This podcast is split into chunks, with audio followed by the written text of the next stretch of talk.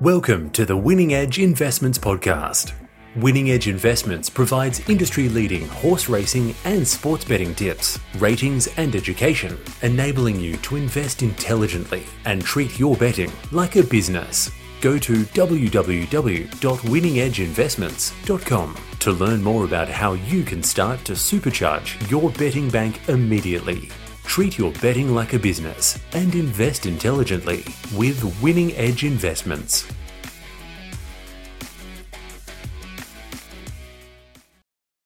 Today on the Winning Edge podcast, we're joined by leading New Zealand trainer Jamie Richards, who heads up the star-studded Te Akau Racing team. G'day, Jamie. How are you? Good, thank you. How are you? Yeah, good. Thanks, mate. Nice to have you on the show. Firstly, tell us about your journey in racing. Where did it all begin for you? Uh, so it, it, started for me uh, as a young fella. My dad was a, a jockey um, in the South Island of New Zealand, and then uh, he was sort of breaking in and pre-training and, and training. Uh, once he sort of finished riding, he, he, concentrated on the training side of things. So I was sort of brought up brought up within it uh, in the game. Was quite keen to be a jockey, um, but then sort of got too big, and mum and dad weren't that keen for me to uh, to leave school. So I went off went off and, and, got a bit of an education at the University of Otago. Um, I was lucky enough to get a bit of a scholarship to do some travelling. Spent some time at Cormoran Island, uh, a bit of time in England and uh, Park, and spent a bit of time at uh, TaylorMade in the States. Uh, and then I came home, spent a little bit of time with New Zealand Bloodstock, uh, and spent a bit of time with uh, Waikato Stud. Uh, but ultimately, after the travelling and, and, a few different sort of work experiences, I, I decided that um, racing was my passion and took up a job as David Ellis's racing manager. Um, and after a couple of years doing that, was promoted to sort of a junior partner, and then and been training in my own right for the last um, five or six years, I think. So that's a, yep. a bit of a crash course on, on how it all went. Yep. Uh, tell us about Te Akau, mate. It's a pretty big operation, very successful. Must be a privilege to work there. Yeah, for sure. So um, David and uh, David and Karen and, and Mark Walker up in Singapore are fantastic to work for. Uh, we've had a lot of success, and I think the main reason for our success has been the type of horses that the boss has been able to buy. Um, we put a lot of emphasis on, you know, pretty much for us, the winning posters in the sale ring. If we don't buy the right horses to syndicate amongst Te Akau's clients, um, then it makes it very hard to, to have the results on the track. So uh, yeah, it's uh, it's a great team. We've got a great team of people. Um, David's put a lot of emphasis on, on surrounding me with, with good quality staff and, and people that um, you know are young up and coming guys and people that also trained in their own right that, are, that have got a lot of experience. So um, yeah, good good good people and good horses. Um, I think that's probably a couple of the key things uh, about Te Akau. You know, very good place to work. And now you're off to training in Hong Kong from next year. Tell us how that came about. Uh, so that sort of started um, partway through the year. I think in June I got my first call from the chief steward up there, Mr. Kelly, um, and then had a you know sort of an interviewing process and uh, CV and some um, personality tests and all of those sorts of things that you can do on the internet. And uh, yeah, had a couple of zooms with uh, with Winfried, obviously the big boss up there in Hong Kong, and, and uh, Andrew Harding and, and Bill Nader and uh, uh Mr. Kelly and Terry Bailey, Mr. Bailey. Um, so yeah, there was a sort of a pretty drawn out sort of process, but um, uh, it's an incredible opportunity to be to be licensed up there, and can't thank the Hong Kong Jockey Club and the licensing committee for the opportunity to um, to move up there next year. Yep, it's a real pinnacle to train over there for trainers. Was it always a dream of yours as well? Or? Yeah, so I, we uh, we went up there about four years ago. Um, Danny Ralston, who's the bloodstock manager at New Zealand Bloodstock, took me up and we uh, had a bit of a look around and, and, and met some of the guys and went to Sha and went to Happy Valley while, while the international sale was on and it's sort of just uh, continued to come along from there, I guess. Um, but yeah, as you say, it's a um, extremely competitive environment up there. Uh, great trainers, great horses, great jockeys, um, and something that's going to be a real challenge. A bit of probably a bit of a culture shock as well as we learn how to do all of that side of it properly, communicate with clients and get new owners, and and then hopefully you know import some really nice horses. So uh, yeah, it's going to be interesting to see how it all plays out it's obviously great for training in general in New Zealand to have a trainer go over there. Do you feel it will inspire others to chase that type of dream? Um, yeah, I think uh, a few of the other trainers in New Zealand would be quite happy that I'm going. Um, uh, but also, have many actually gone over there to train in New Zealand, or? Uh, Paul O'Sullivan has, um, Yeah. and he's training up there at the moment. He's been up there for some time, um, and you know he won the Derby. He had a very good sprint, sprinter called Aero Velocity. So um, hopefully we can go up there and, and enjoy a bit of success. Um, but yeah, there's uh, there's some you know good young people coming through the industry in New Zealand, and, and obviously we're looking forward to um, welcoming Mark Walker back into into the fray with Te Akau in New Zealand. He's been um, champion trainer nine times between New Zealand and Singapore, and, and uh, yeah, really looking forward to, to having him back um, in the next couple of months before before I depart. Yep. And you've obviously had a lot of success bringing horses from New Zealand to Australia. Um, does that travelling aspect sort of help in transitioning to Hong Kong?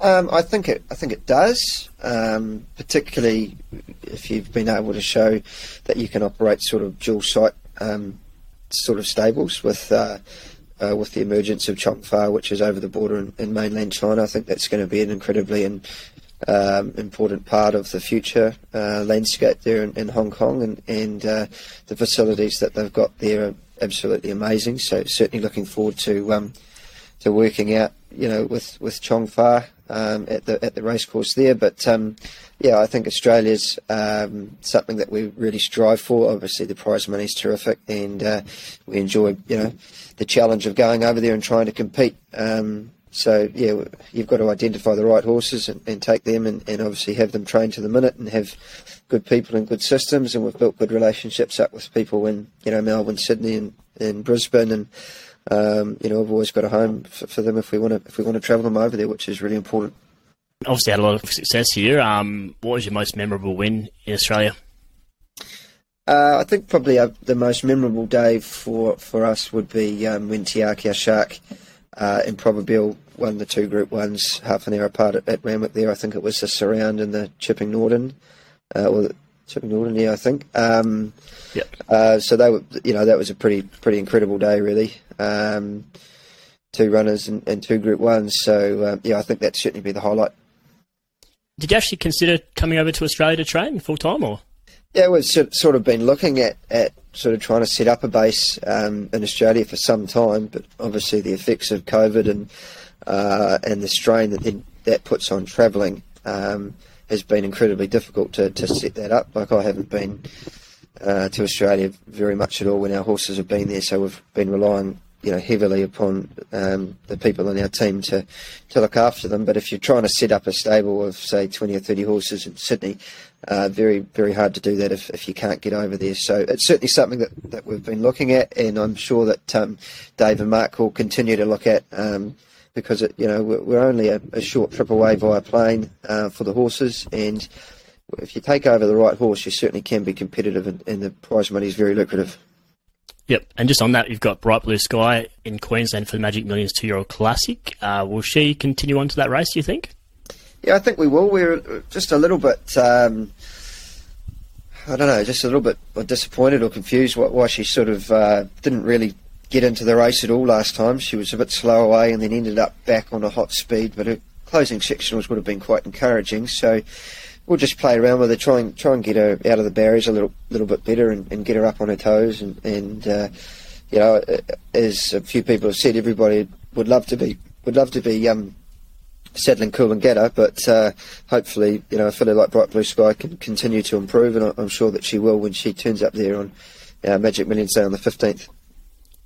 And she's obviously been a horse you've had a lot of time for. She started $1.40 on debut at Te Rapa and won easily. Um, when did this race come on the radar for you?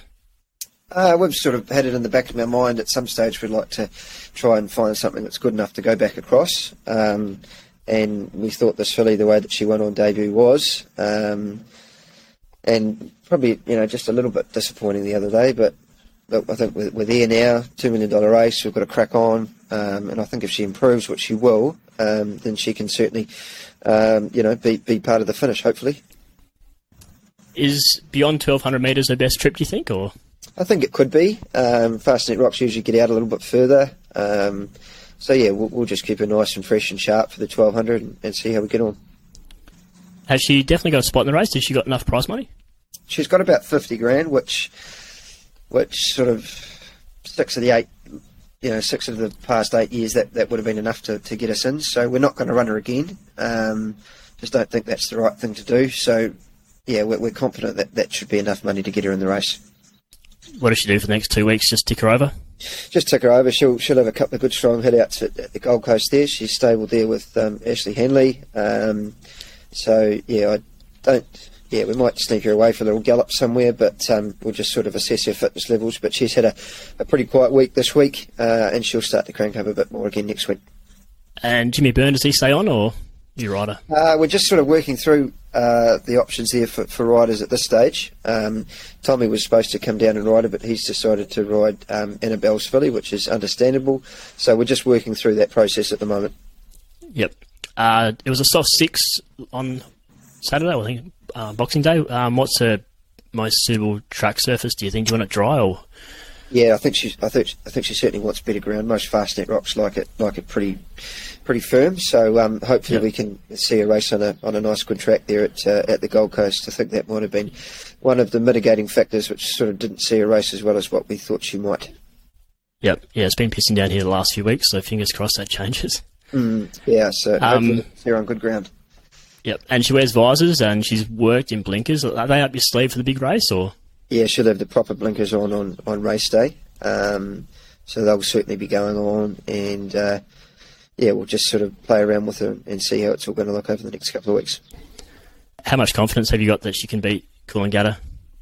Oh, look, Coolangatta's going to start really short. She seems to be the ultimate professional. Jumps, puts herself in the race, and is hard to run down. So, uh, going to be a big ask for her. But if she if she can sort of get out of the barriers and get a position in the race, um, we think she can be in the finish.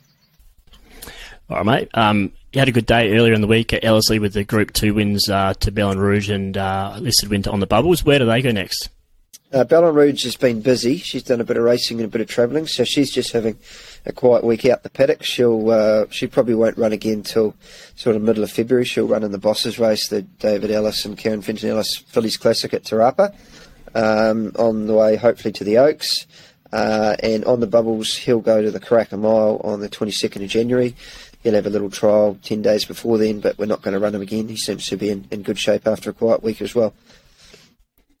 Um, big day at Ellerslie tomorrow again. You've got I'd choose you. I know she's on for the Magic Millions two year old race as well. Is that on the radar still or? No, I, I, I think we'll get her ready for the Matamata Breeders' Stakes and then the Group Ones here in New Zealand. Um, she's a filly we've got a lot of time for. She's worked well this week. Uh, obviously, Wolverine's been the benchmark in terms of the two-year-olds over here so far. Um, but she does seem to be going well at home, and, and we're certainly looking forward to seeing how she runs tomorrow. And you've also got a couple of other runners, um, most notably Entriviere in the in the railway. Um, she was awesome in Sydney, or consistent in Sydney. We're pretty happy with how she went here.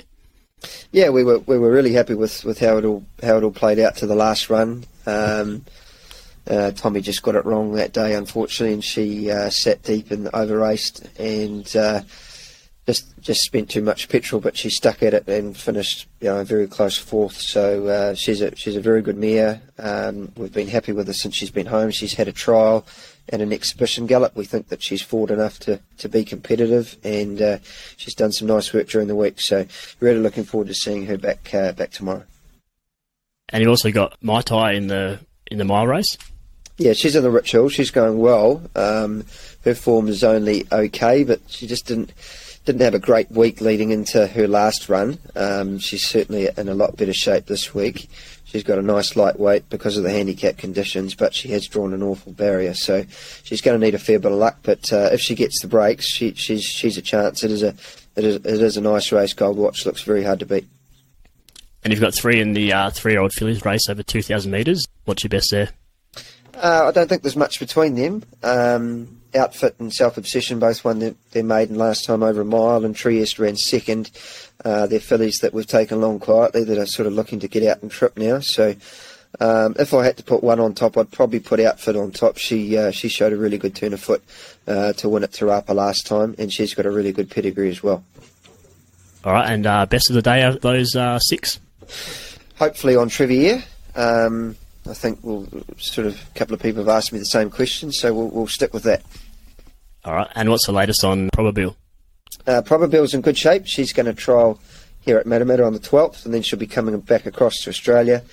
Uh, she's just going to follow a similar program. She'll kick off on the Geoffrey Bellmaine again, go to the Futurity, and then to the All Star Mile, where hopefully we can see her run on a on a decent track. Um, we've just been a little bit unlucky with her with, with wet tracks. Um, but hopefully in the autumn we can have a little bit more luck. And anything else which you've got earmarked for the for the Sydney Autumn? Uh, Karma will come back across with Probabeel. Um, she won a group race there at Caulfield. She'll probably kick off in the same race as Probabeel, the Geoffrey Bellmaine, and then we'll just keep it as sort of 12, 1400 metre races. Um, and in terms for, for Sydney, um, uh, we'll just sort of see how some of the three-year-olds um, go for the you know the next couple of months here. Um, we've got a filly called the Perfect Pink that won the Thousand Guineas, who we really like. She's on an Oaks path here in New Zealand and could come across. Um, but we'll just sort of see how the next couple of months go before we before we get too far ahead of ourselves there. All right, Jamie, awesome, mate. Well, thanks for the update. Thanks for joining us, and, and good luck in the next phase of your uh, training career in Hong Kong. I uh, wish you all the best. Thank you very much.